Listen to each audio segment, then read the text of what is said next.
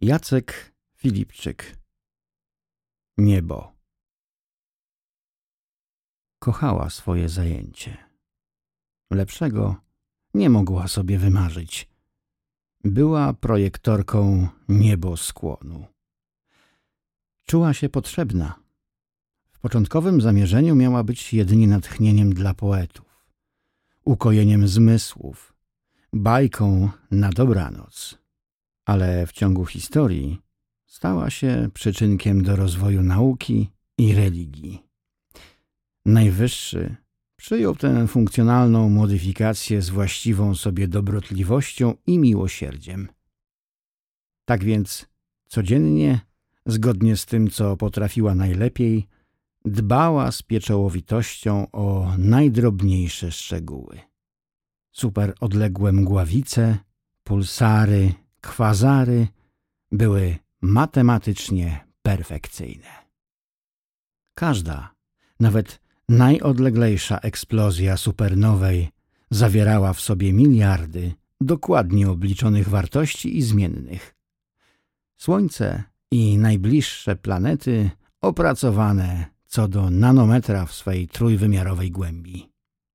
I tak kręciło się wszystko w nieustannym tańcu na perfekcyjnie czarnym ekranie. Aż do tego dnia. Aż do tego dnia obserwowała go z góry. Jak dorastał, jak pierwszy raz się zakochał, jak napisał pierwszy kod zegara na pulpicie swojego komputera, jak otrzymał nagrodę dla najmłodszego profesora w historii Uniwersytetu Jagiellońskiego, jak pierwszy raz rzucił kamieniem w niebo.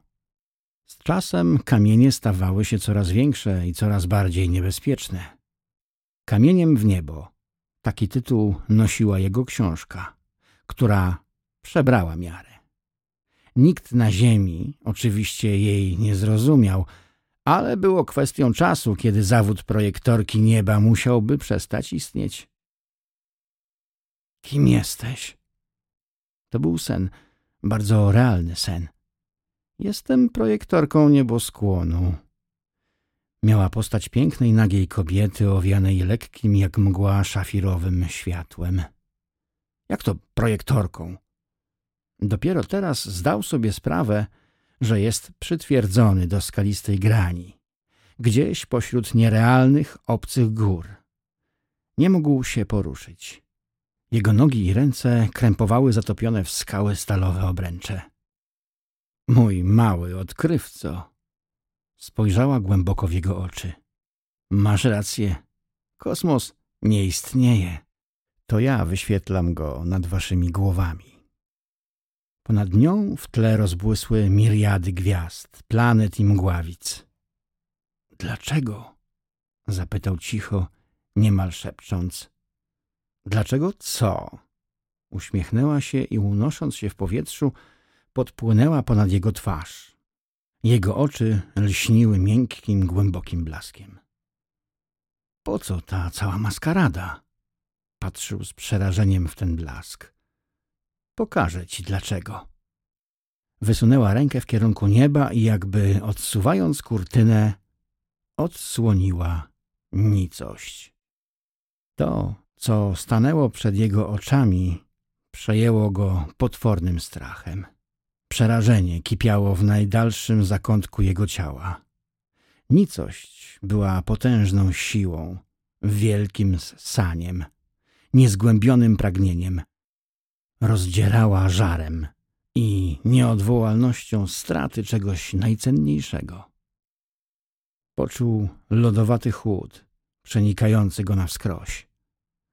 Smutek, który go ogarnął, rozdzierał jego duszę.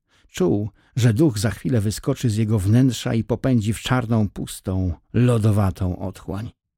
Jego ciało przeszywały spazmy i fale dreszczy. Spływający pot wypalał ścieżki bólu. Jeżeli zaraz to się nie skończy, nie wytrzyma i umrze. Dosyć, powiedziała projektorka i zasłoniła kurtynę. I tak dużo zniosłeś. Odporny z ciebie gagatek.